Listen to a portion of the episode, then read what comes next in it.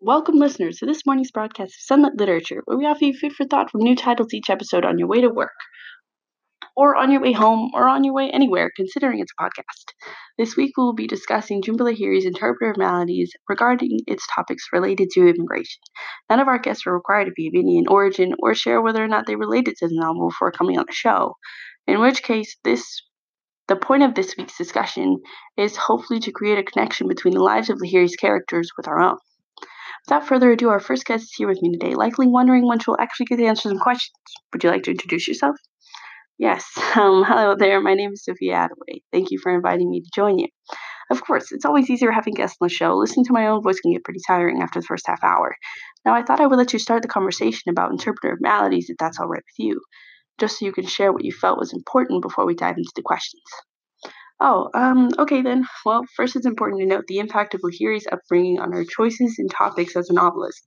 When reading Interpreter of Maladies, the way Lahiri brings each story to life is done beautifully through a manner of personal understanding. Each story has its own narrator, and she allows us to focus on the center of the topic relatively easy with the help of human thought. Though it is important to understand the Interpreter of Maladies is a collection of short narratives meant to be analyzed individually, there are obvious overlapping themes.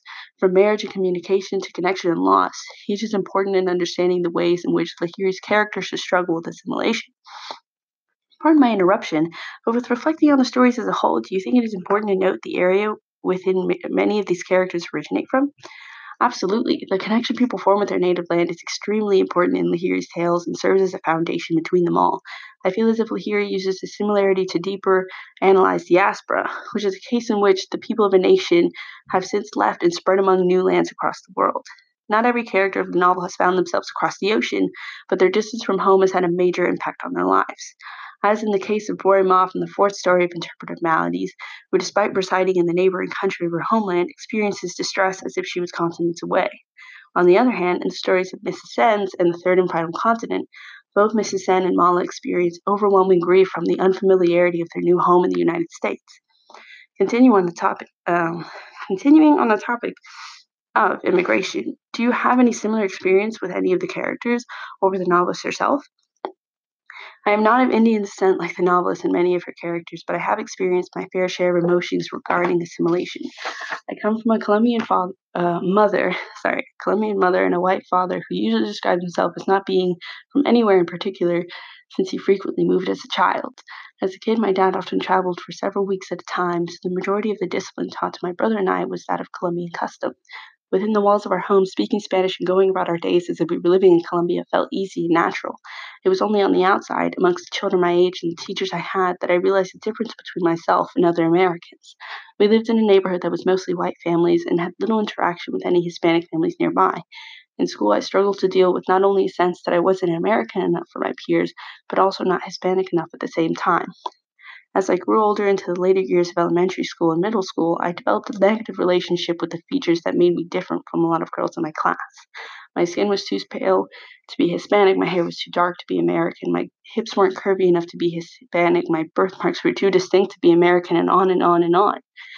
I, the need I felt to assimilate into the culture of my peers left me with a constant feeling that I was an outcast, that no matter how hard I tried, I would never be Colombian enough nor American enough. You've used the you've used the terms not American or Hispanic enough several times. What does that mean? If you aren't American enough, then what do you regard as what it means to be American? Honestly, as a child, I thought being American meant being blonde, blue eyed, and from a white family when I was a kid. I regarded those qualities as being proof that someone belonged in America and further evidence that I did not. Now, many, many years later, I know that I was extremely wrong in assuming only those people could be American. In today's day and age, being American often goes hand in hand with being of nearly any different country, creating a crazy mixing pot of cultures in the United States that opened my eyes to the beauty of having foreign roots.